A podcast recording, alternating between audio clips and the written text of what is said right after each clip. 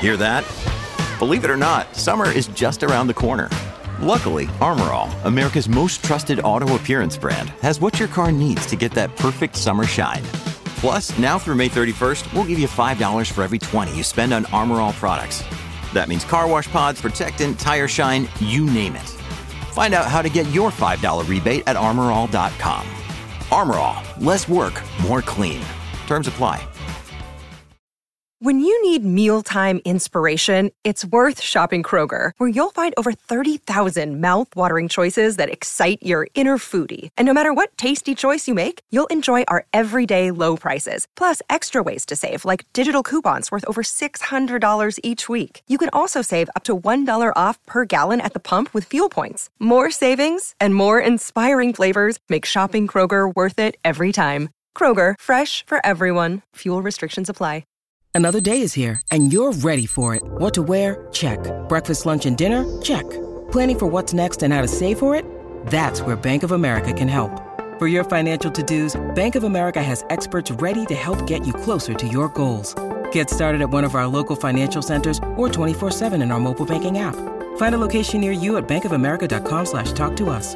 What would you like the power to do? Mobile banking requires downloading the app and is only available for select devices. Message and data rates may apply. Bank of America and a member FDIC.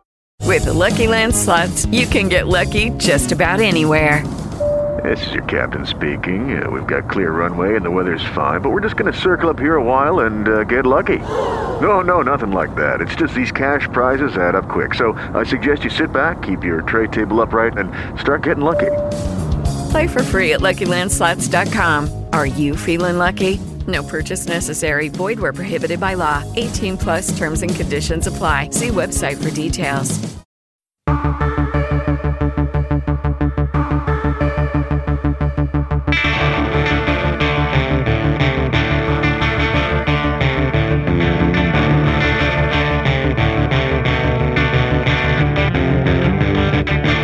It's the Autosport Podcast. We review the Belgian Grand Prix and ask when is an old team really a new team?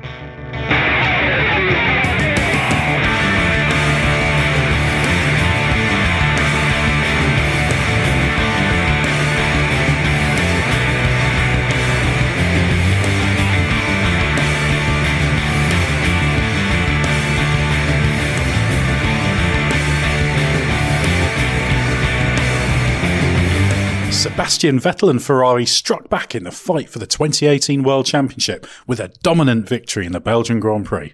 As runner up Lewis Hamilton put it, Ferrari was just faster and have had the upper hand on Mercedes for some time. So this is a race that has a big impact on the expected form for the remaining eight races. I'm your host, Ed Straw, and joining me to talk all things Belgian Grand Prix is Scott Mitchell. Now, Scott, are you finding our current surroundings a bit bland, given that rather than our usual location near the track in some slightly questionable hotel, we're in a rather anonymous motel somewhere between Spa and Calais? I'm not even really sure where we are. The only thing I can really take as consolation being in this place is it's like I'm living in an episode of Alan Partridge. Yes, yes. I- But I, I don't see why you'd need to know what it's like to live in a hotel. Surely you know. Well, yeah, I guess so. I think it's more just this. This is this feels particularly. Don't get me wrong. It's, it's perfectly pleasant, and the, the chap at the desk when we checked in was was very nice. But this has a bit of a. a- I'm just looking around now, and it, it's it's it's really quite like archaic in its design. It kind of feels like this was a hotel that was built for built for now, but designed like 20 years ago. If that makes sense, it's yeah, it's kind it's kind of boring. But you know, it's past midnight, so really, I've got a bed to sleep in, so I don't really care. That's very, very true. There's not there's not much to describe in here, so uh, I think we probably better focus upon action from the Belgian Grand Prix. Now, Scott, Sebastian Vettel won from Lewis Hamilton, Max Verstappen in third place. Do you agree with Hamilton's assertion that Ferrari was just faster given the way the race panned out? Yeah, I think we saw um, Lewis's uh, wet weather brilliance really running out, didn't we? In terms of countering Ferrari's fundamental advantage over Mercedes, basically. Um, Lewis was on pole. He did a phenomenal job in, in qualifying. He's just untouchable in those conditions. And but come the race, they were they were just outgunned by Ferrari. Um, you you saw when uh, on on the opening lap when Lewis led into Eau Rouge and they'd barely exited Raidillon before Vettel was pulling alongside and, and, and easing easing ahead and that's not not really a, a, move you see that early, is it? Unless you unless you're properly tucked up exiting La Source, and Vettel wasn't really, so he he, he came at him hard and. And then it was exactly the same same thing after that. The, the restart after this after the safety car, Vettel just had more drive, more oomph off the corners, and he was clear of uh, of Lewis. Uh, Lewis couldn't get in the toe and attack him at the restart, just purely because of the extra grunt of the Ferrari. And that, and it wasn't just pure power in those situations because the Ferrari seemed kinder on its tyres. It just seemed faster overall, and it was just it just seemed the better package for every single thing that the race threw at them, which admittedly wasn't much because it was a little bit of a dull one. Yeah, well, everyone was kind of in their right place with the exception of a couple of cars, uh, sort of making their way through. But uh, yeah, I mean, the, the, rain on, on Saturday clearly gave Lewis Hamilton a window of, uh, of opportunity. Uh, he did do better in qualifying. Obviously, Ferrari, it was a little bit messy with everybody coming in at the end of the, the kind of first lap in Q3 when the, the rain came and Bottas had that big moment out of the final bit of Blanchimont and fortunately managed to uh, avoid uh, getting too close to a wall then we had all the sort of chaos in the Ferrari pits, and obviously Vettel talked about the fact that he didn't have battery for his uh, for his final flying lap. Yeah, you're not convinced by that, are you? Well, I, I do, I do think that they were. I don't think they were at optimal levels because obviously it's a bit difficult when you're sort of rolling around doing a few laps on inters. Ideally, you'd, you'd have a full lap, a maximum allowance worth for the start of the lap. But but if you look at the lap, Vettel and Hamilton absolutely identical times in the first sector, which is the run all the way up to the end of the Kemmel Straight and Les Combes. Hamilton had a bit of an advantage in the middle sector, which is pretty much in line with what he had all, all weekend. The Mercedes was a bit quicker than the Ferrari in the, in the middle sector. And then Hamilton gained again a little bit more in the final sector. But most of that was under braking for the, uh, for the final chicane. There was a bit of a mistake in Pouhon as well. So, I mean, I don't think it was an optimal qualifying session in terms of the way Ferrari managed it.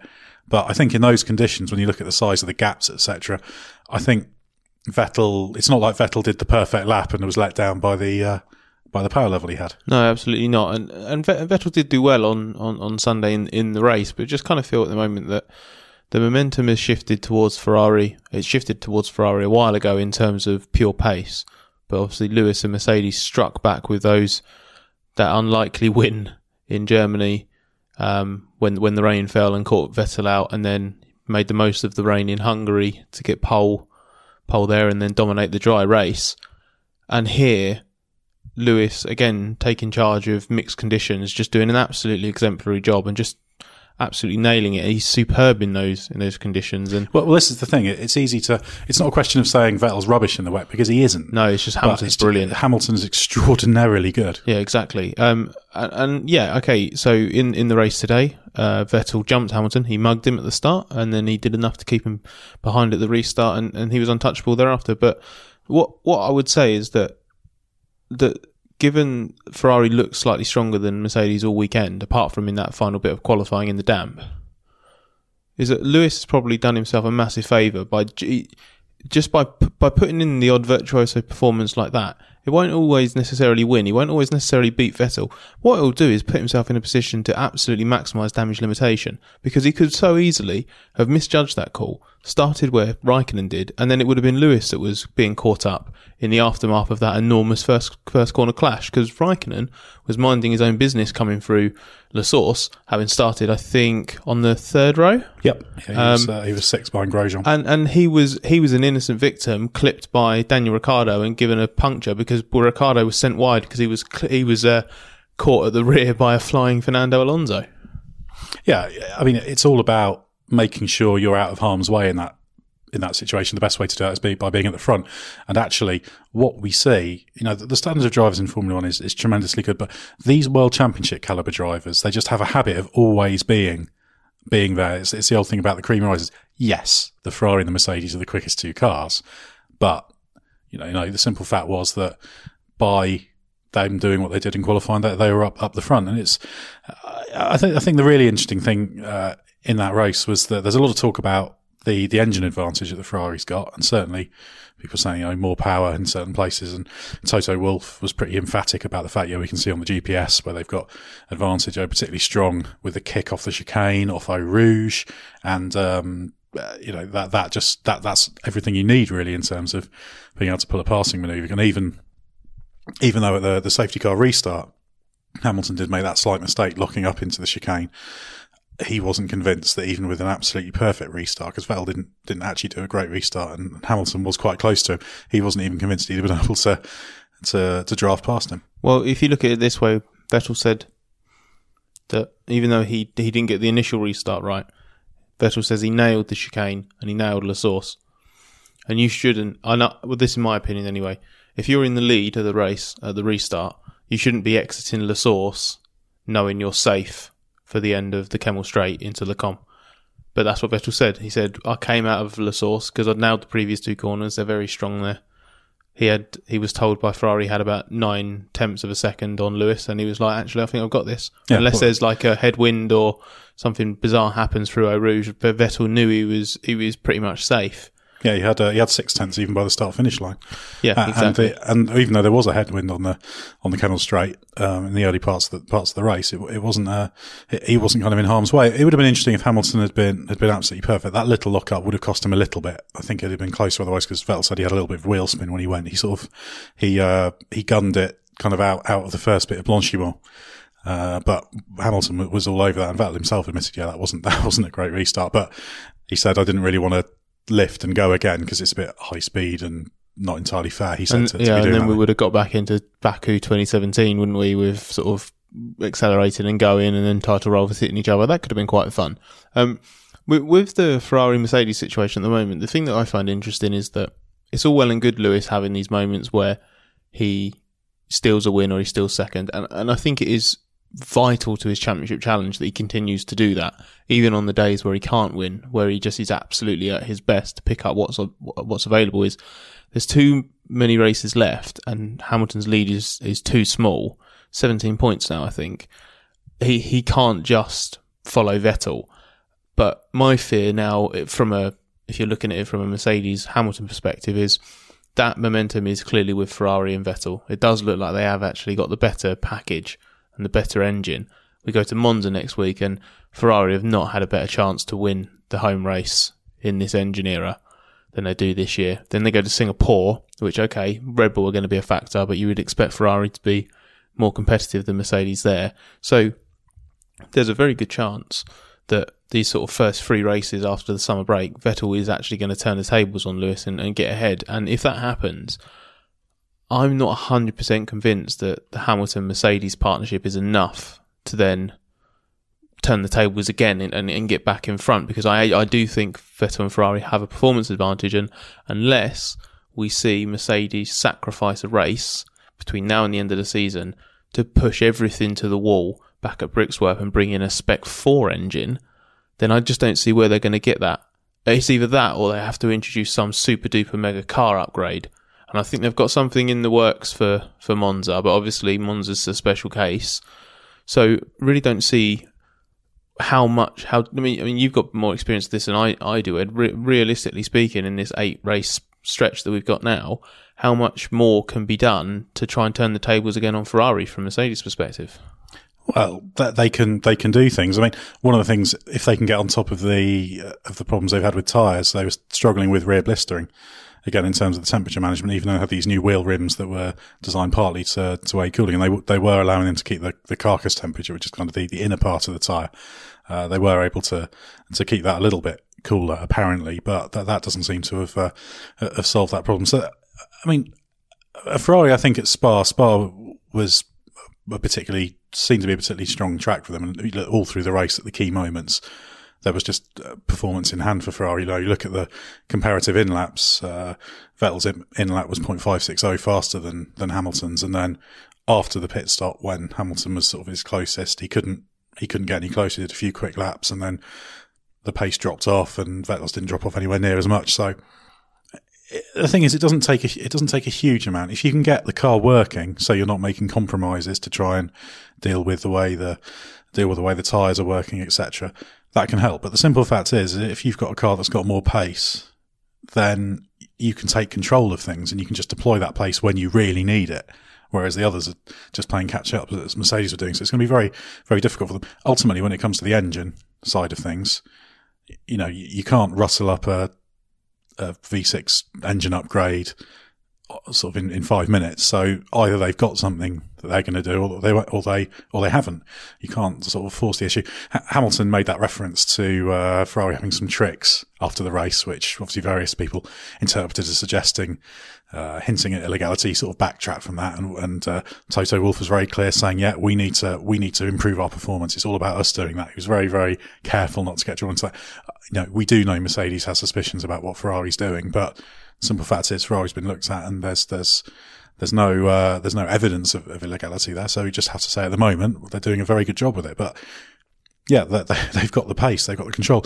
The one thing they don't currently have is the is that advantage at the front. You know, if that was this was all happens again at Monza, which it may do, Hamilton will still lead the championship, and then it may you never know in Singapore it might rain, and then things could change. So you know they what Ferrari needs to make sure they do is nail those those wins, which they didn't do at Hockenheim and, and Hungarian, because it'd be a very different picture if, if they'd won those two as well. Well, but that's what is going to be so encouraging for them about this weekend is they they it looked like a weekend where they should be in control was going away from them again because of Hamilton's performance in qualifying relative to Vettel especially, and uh, and they actually they they did everything they could do on, on Sunday and they came away with the win and and, and that is crucial off the back of the last two and a half weekends when it, it it was the opposite. It was races they should be winning and they weren't winning. And, this, and, we should say Vettel drove very very well in the yeah, race. It was, Can't criticise his yeah, race exactly. at all. There was there was there were there were no mistakes. Even if Vettel's harsh on himself for the for the restart, he he actually nailed the critical phase of it, which was the drive off of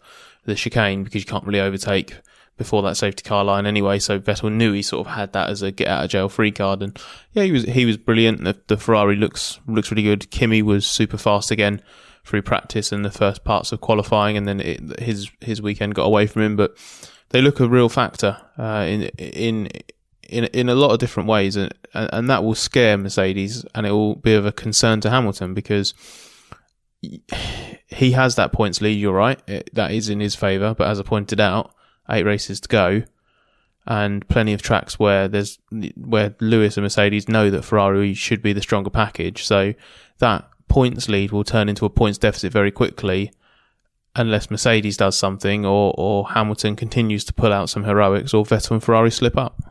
Yeah, no, I'd, I'd agree with that assertion. And as we saw, both the Ferrari works team and the and Mercedes and its customers had had the the upgraded V6 and introduced for here. So this should be, you know, it's, it's the third phase of the engine. So, uh, you know, if they had something in the locker, it, it would be, it would be on the car. So yeah, I mean, you would say at the moment, probably Ferrari and Vettel are favourites. But it's the great thing is that we've got we've got two teams. They are close enough for there to be swings in terms of track characteristics and and uh, car upgrades and that kind of thing that can that can turn the tables and and you know that, that that's the the positive thing. I think this one, d- despite the fact that maybe Ferrari has an edge, it, it's still a championship that's maybe heading down to, to the wire in Abu Dhabi, which I think whatever everybody wants to see.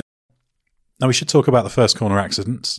That was obviously a, a, a big deal. Nico Hulkenberg, who started 18th after engine change penalties, he had a lock up, launched himself into the back of Fernando Alonso, which hurled Alonso's McLaren over the top of Leclerc, very precisely uh, ripping off the uh, the rear wing of uh, of Ricciardo's Red Bull as well in that uh, in that incident. But the big question is, we everybody saw after the race the uh, the images of the halo that clearly had. Uh, that, well, not damage to it, but you could see the. It was damaged. It was cracked, wasn't it, at the top? So okay, it was well, it was actually damaged. Well, there we go. That's why that's why I'm asking you about this. So, I mean, the question people are asking is, did the halo save Charles Leclerc? That's the that's the uh, excitable headline. The the most interesting but also reserved way I can answer that is, I'm glad we don't have to find out. I'm glad we don't have to question. We don't have to know if it did. Do you see what I mean? It, it was there. It's clearly been hit, and it doesn't. To me, it doesn't really matter what part of the car it was because we were debating earlier, weren't we, on our drive to this luxurious motel abode, that whether it's the tire or the underside of the McLaren that's hit the Sauber's halo, that the car's big and it has other bits sticking out in different places, so the fact that the halo is the halo is clearly deflected a really heavy, massive, fast moving object away from the driver's head. And that's what it was designed for. This is the first incident we've had in F1 where I think where the the Halo has had a. There's been an accident. The Halo was specifically designed to try and protect the driver from those sort of incidents. We've had one in F2 with, was it Tadasuke Makino? It was, yeah, in in uh, Barcelona. So I think this was a the sort of thing that well, Leclerc himself said that he felt lucky once he looked at the the damage to the Halo, um, and he he was happy to have to have the Halo. There, there will be a lot of people who just say, "Oh well." Um, the the angle that the car was coming in, that it didn't make a difference, and, and all of this. But blimey, how how close do we have to be? How much of a risk do these people need? How how what what? I I don't get it. I don't think there's an argument to be made looking at that Leclerc incident to say, oh, still don't think we need the halo. Yeah, I think uh, you'd be definitely happy to have it, and it was clearly in, involved in the in the accident. Of course, as part of that, Nico Hulkenberg's got a ten place grid penalty for the the next race, and looking at the stewards' reports and what, what we saw, uh, what happened at the start. Hulkenberg basically said it was his error, you know, slightly cold brakes. I mean, it's, he was a long way back and it, it looks, and it, and it, was a stupid error for a driver of that quality and experience, but it, it, does happen when the brakes are that cold. You can grab them. And then once you've got them, you know, you're, you're a complete passenger. It wasn't like it was a, a reckless move or anything, but I think 10 places is probably fair, isn't it? Yeah. Um, Leclerc was asked if he thinks drivers should be banned for causing accidents like that, which is obviously a clear reference to the accident we saw back in 2012 that Romain Grosjean triggered that led to Grosjean being banned for Monza. And Leclerc, to his credit, just said uh, if someone is deli- you know deliberately aggressive or dangerous, then yeah, they should be banned, but not in a situation like this. Well, at the stewards' report, and the stewards included Mika Salo, the, the former Ferrari F1 driver, they mentioned that because they knew the comparisons to the 2012 shunt when Romain Grosjean came together with Lewis Hamilton, it ended up with uh, with uh, Grosjean going over the top of for uh, Alonso's Ferrari uh, at the source. So the outcome of that was sort of similar, but the steward's decision referred to the fact that, well, although this was similar, since then we introduced this point system for serial offenders because Grosjean was having a, a, tricky spell there, so he'd had multiple incidents, and that played a part in him getting the the one race ban. And so naturally, people sort of say, "Oh well, Hulkenberg, it's the same incident; he should he should get banned." But one, Hulkenberg's got a good clean record. I think he got three license points for this. He, he had one before. I can't remember for what exactly what infringement, but uh, it wouldn't have been for anything uh, anything massive. And it was kind of an honest mistake rather than stupid driving or moving across on someone. And if he'd done, you know, if you had four incidents in the last seven races, you might say it's it's different. Well, that's exactly what Leclerc said. He said he knows Hulkenberg's not not that sort of driver. It's clearly an honest mistake.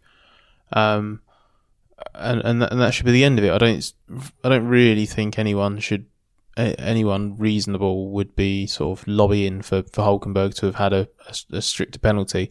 well, it's just, an easy thing to shout about, isn't it? Well, exactly, and, and that just seems silly. For, for, the bit that I just didn't get in that in that crash until I saw maybe the tenth different replay, and you alluded to it at the beginning when we started talking about this crash is the elimination of Daniel Ricciardo's rear wing in that accident is beautifully timed. Surgical. Oh, it's unreal. Like, you don't see it happening. You think that that is an accident that is only incorporating three cars, but it actually ruins the race of two others because Alonso, while he's pirouetting, flying through the air and going over Leclerc's head, wipes out the rear wing of Ricciardo's Red Bull, and that nudges Ricciardo forward just as Raikkonen, who's gone deep into the source, comes back across causes him to rear end the Ferrari, go out the back of him, damage, and and it's just, I, wow.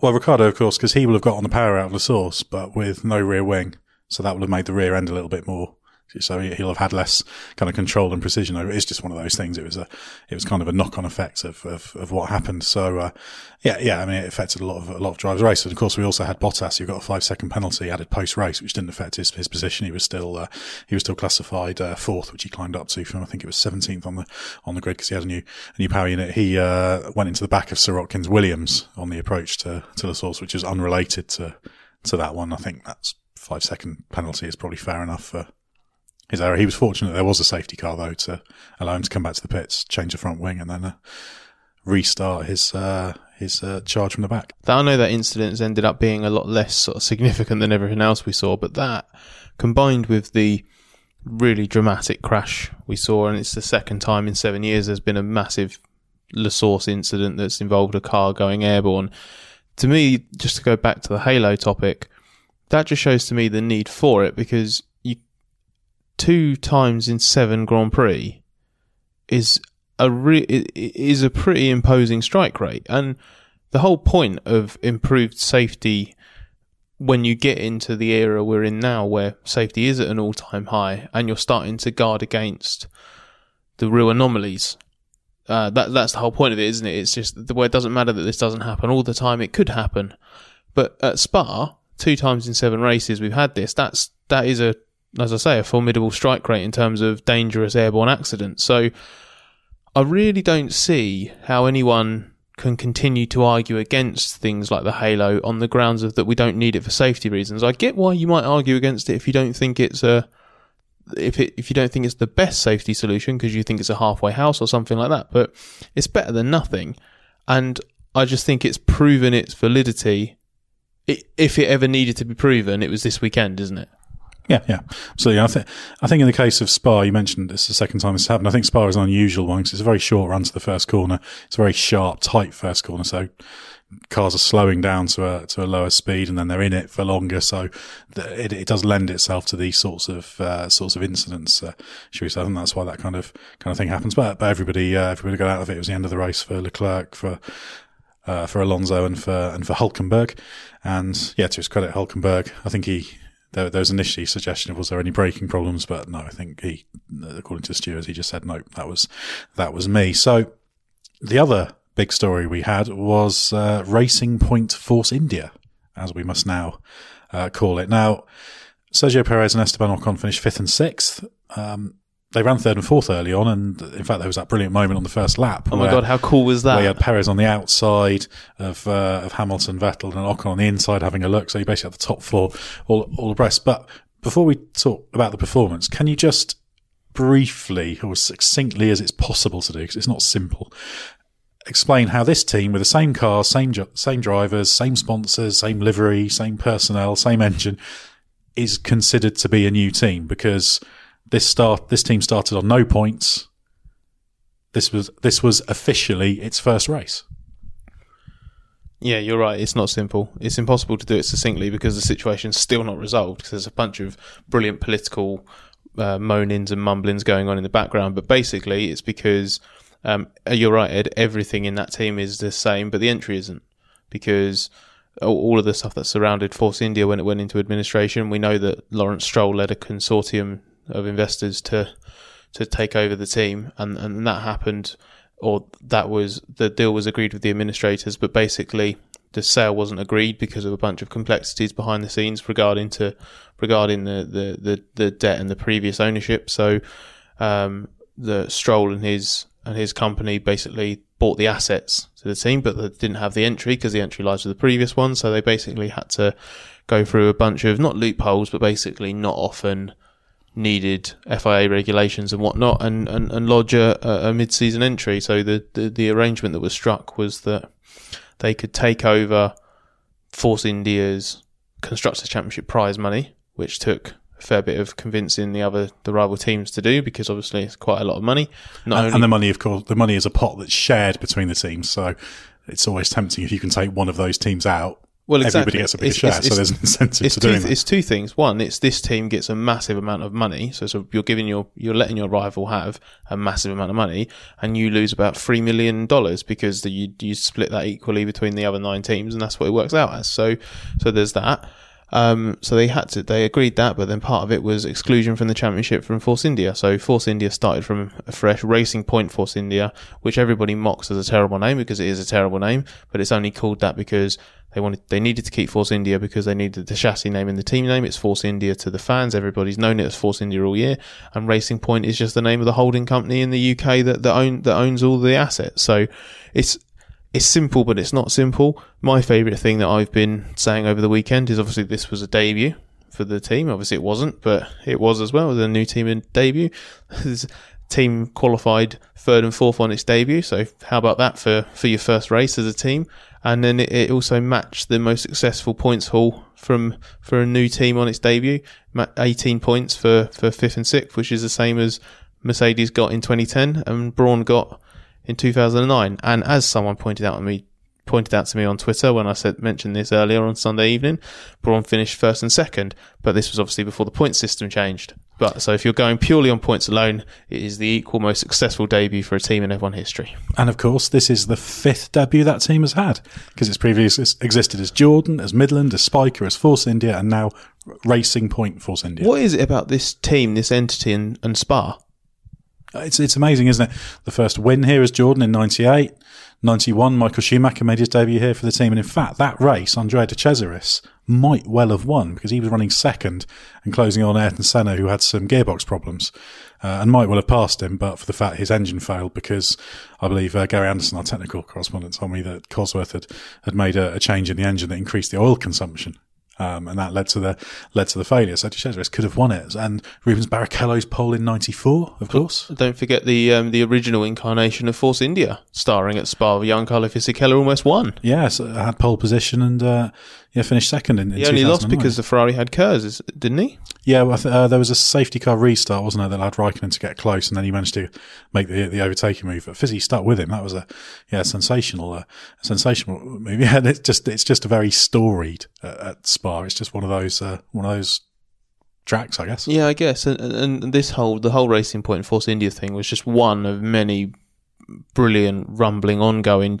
changing constantly storylines over the Belgian Grand Prix. We had this amazing summer break that wasn't really a break for, for the people that had to deal with the fallout of all of the breaking news, but that that was that was awesome, which gave us a load of talking points when we actually got to the track. And then once we got to the track, those talking points didn't stop; they actually multiplied and had lots of little talking points babies, and, and then they grew up very quickly over the weekend. And it was just it was just awesome. My favourite, I don't know about you, my favourite was the whole Fernando Alonso Red Bull offer because that's that's just like Alonso claiming that he had a an offer from Red Bull, Red Bull denying it.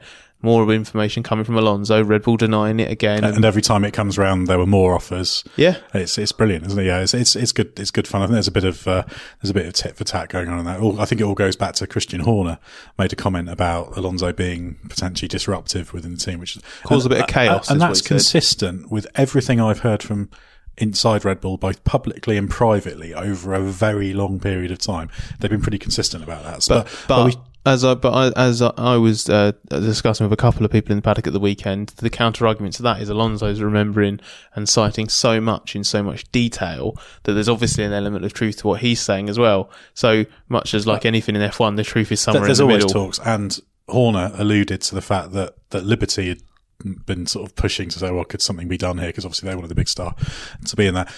Obviously, as a result of all this this stuff, looking outside of Alonso, because Lawrence Stroll is uh, the sort of the front man of the consortium. Well, he's not the front man; he's he's leading the consortium uh, for Racing Point Force India. Everybody's saying, right, well, when is Lance Stroll going to be in that car? It's inevitable he will be in a Racing Point Force India before too long. Uh, I suspect Monza might be too early, although I'm not ruling it out. There's, there's some complexities to, to be dealt with, but it, it, would probably surprise me if he's not in by Singapore, certainly at least. Uh, but but that's that creates all sorts of interesting moves in the driving market because then what happens with Esteban Ocon? Well, Ocon is the big sticking point, isn't he? Everyone keeps saying, "Oh, well, he's just going to go to McLaren because he's in contention there for, for, for next season." But first of all, um, Stoffel Vandoorne, Gilles de Ferran, the sporting director of McLaren, said at the weekend that current that at present there are no plans to do that, and the key caveat there was that at present there are no plans to do this. So right now, no, they're not, but obviously that might change in the coming days. But we, we've seen that Vandoorne is is over over the Spa weekend in particular was more outspoken than I've ever seen him or heard him rather in, in a Grand basically Prix give me a car that works before yeah. talking about replacing me. And then claiming and then claiming that they've made no progress over the course of this year as well. So he, he was very very unhappy. Not not an unreasonable summary. Absolutely not. Um, so there you've got Vandoorne situation. So if Vandoorne doesn't vacate that that seat, how does Ocon get into McLaren? Mercedes isn't going to let its protege just end up on the sidelines for the rest of the season. But at the same time, McLaren doesn't want to take on a Mercedes protege that it might not be able to have long term. So naturally, you say, well, Ocon could go to Williams, but of course they've got a reserve driver who's got a deal, and there's a little bit of money attached to that. So Kubica, if a Williams driver becomes available, basically needs to be in it. Yeah, our understanding is that if there, for whatever reason, if that race driver becomes available, Kubica must uh, must take the seat, and if obviously contracts are made to be broken Uh, so if someone pays Only him, yeah, only a question how much it costs. yeah, exactly. So if someone pays Kubica enough money to forsake the dream that he's been working ridiculously hard for for the last 15 months or so, if not a lot longer, because obviously all of the background stuff is this is a enormous journey that Kubica has been on. I would actually be really, really surprised if he's able to be bought out. Just purely because of the amount of emotion, the, the emotional turmoil he's gone through in the years that he's put in to Yeah, get back to this he's point got he's got to do this. but it's really difficult to know. It's it's it's changing so quickly that it really wouldn't like. It's it's a good thing that we're we're doing this podcast now and it's going to be out ASAP because the situation could change in 24 hours and be very different. It's like in the in the summer when we were trying to second guess what the next driver market move would be, but you've got to, it's it's it's really really volatile. So. We don't know whether Stroll's going to vacate his Williams. We don't know if Kubica is going to get his debut. We don't know if Vandoorne's going to get kicked out of Ma- McLaren. We don't know if Vandoorne's going to wash up at Sauber because obviously there's, he's got a few hit, not him personally, but people around him that have backed him in the past and presently have got fingers in in the, in the Sauber pie. So And of course, complicating McLaren. We've got Lando Norris, who made his Grand Prix weekend debut. it, In that's FP1. un, under evaluation for a racing next year, and he's going to be in Vandoorne's car at FP1 in in Monza. So it's just it's it's brilliant. It's exhausting. It's difficult to call. It's going to be super interesting to see if actually everyone is where they're supposed to be come Thursday in at Monza. But as you say, just because they're there in Monza doesn't mean they're going to be there at Singapore because there's a bit more time between Monza and Singapore, and logistically getting all this stuff done is really tricky because drivers are the drivers are very different. O- Ocon, for example, I mean, you let's just take it. If Ocon is really going to go to McLaren, uh, uh, he's going to switch and drive a McLaren this season. He's a tall guy, and yeah, you can do seat fits and you can do stuff, but like when like in that situation, would you want to come off the back of Spa?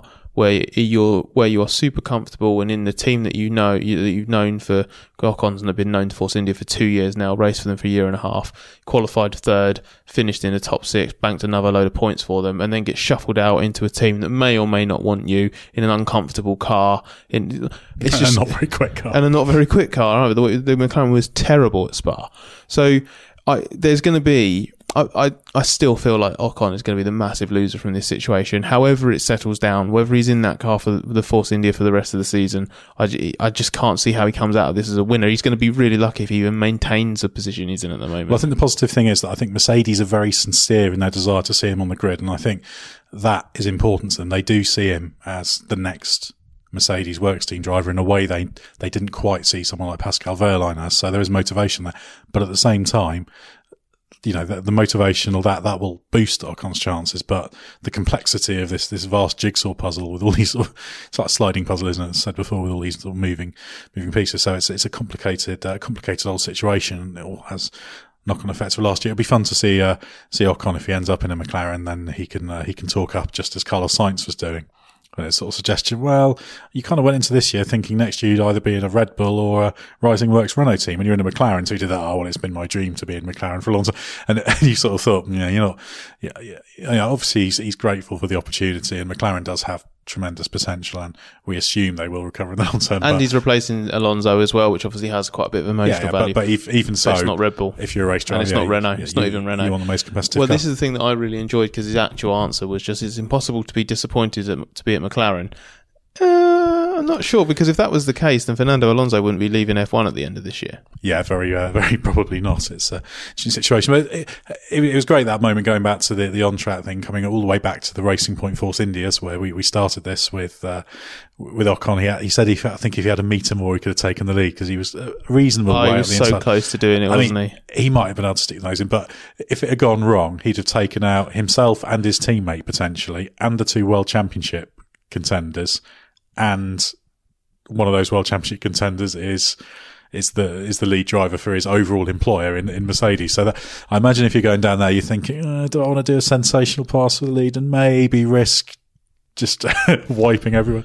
Well, the other factor there is, was, was we were discussing earlier, is obviously Racing Point Force India because they've lost all of their championship points. They're in a position now where they've got to try and make up as much ground as possible to get prize money, and Past Williams already. They've got they've got past Williams already, but imagine if Ocon had wiped himself and Perez out by just doing it, throwing a hail mary into Les Combes. It at would make it very, lap. very easy to replace him.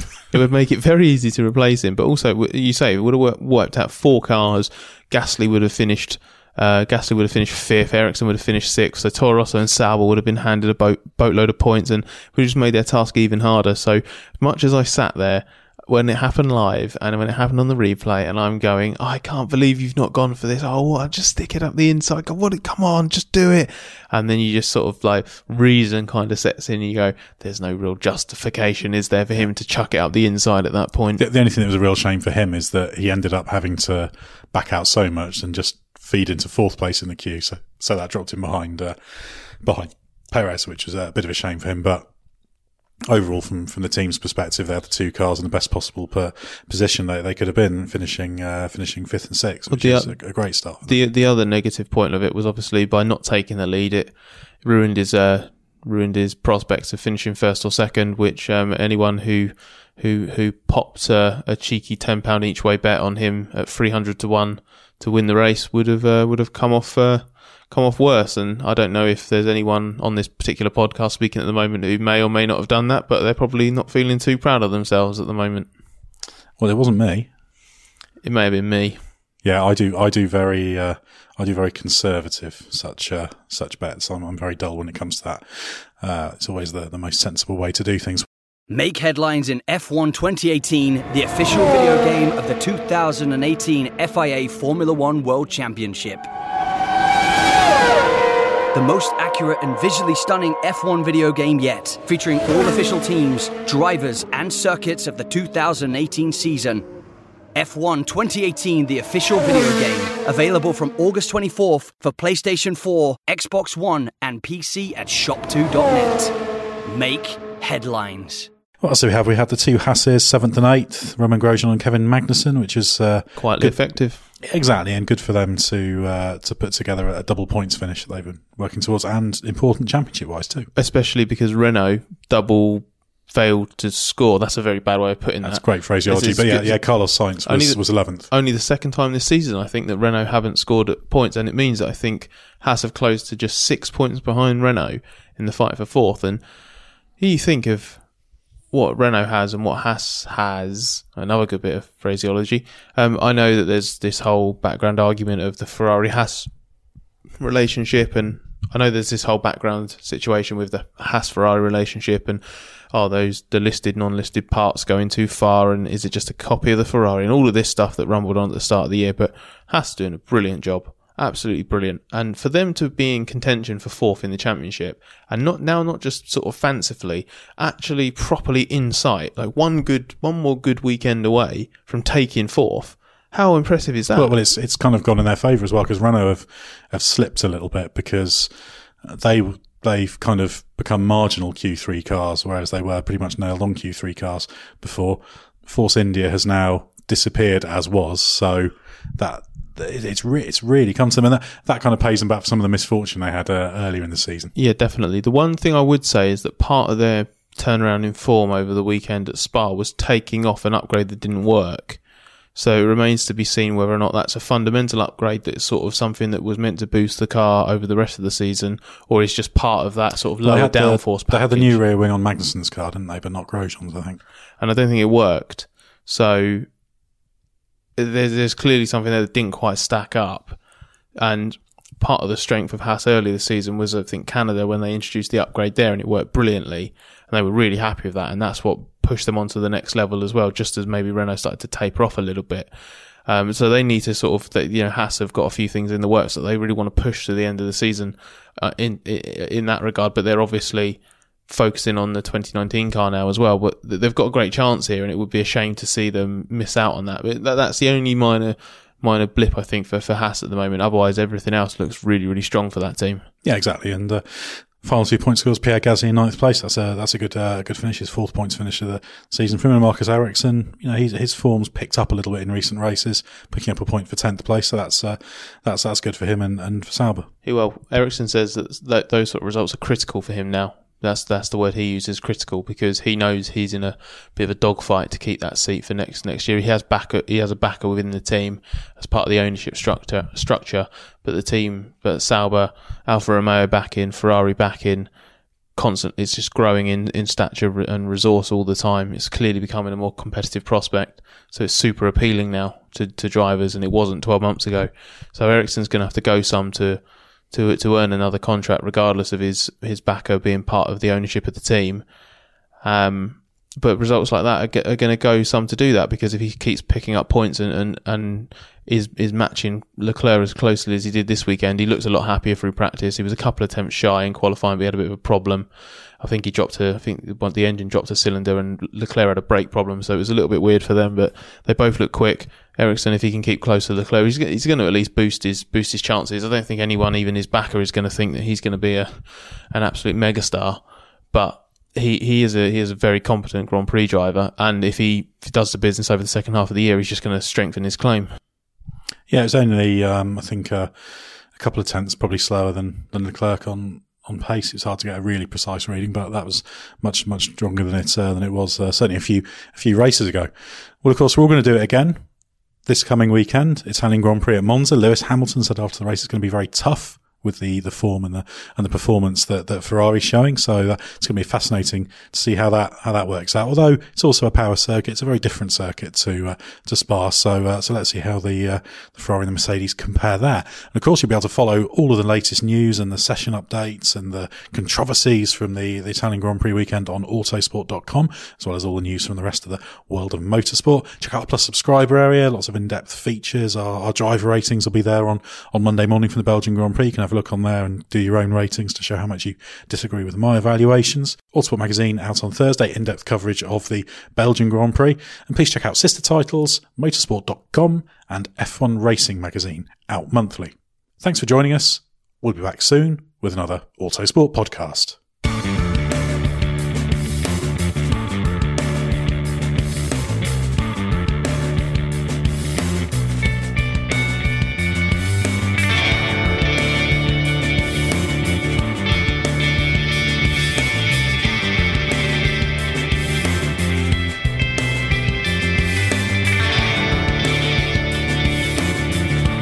Music is 6am by Trilo, written by Marcus Simmons. See soundcloud.com forward slash Trilo Music.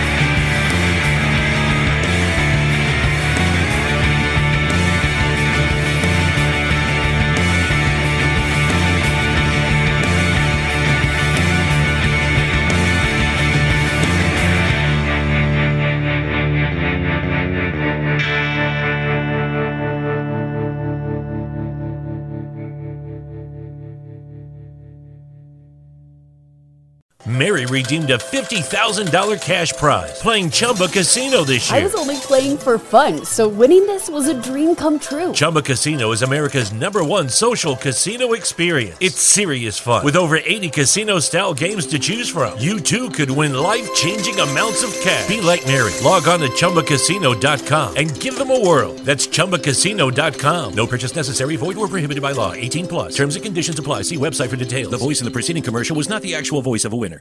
Wendy's knows cold and soggy fries are the worst. So soggy. That's why we're serving up hot and crispy fries all day, every day. And all night until close. With natural cut potatoes, sea salted to perfection. Show me that potato skin.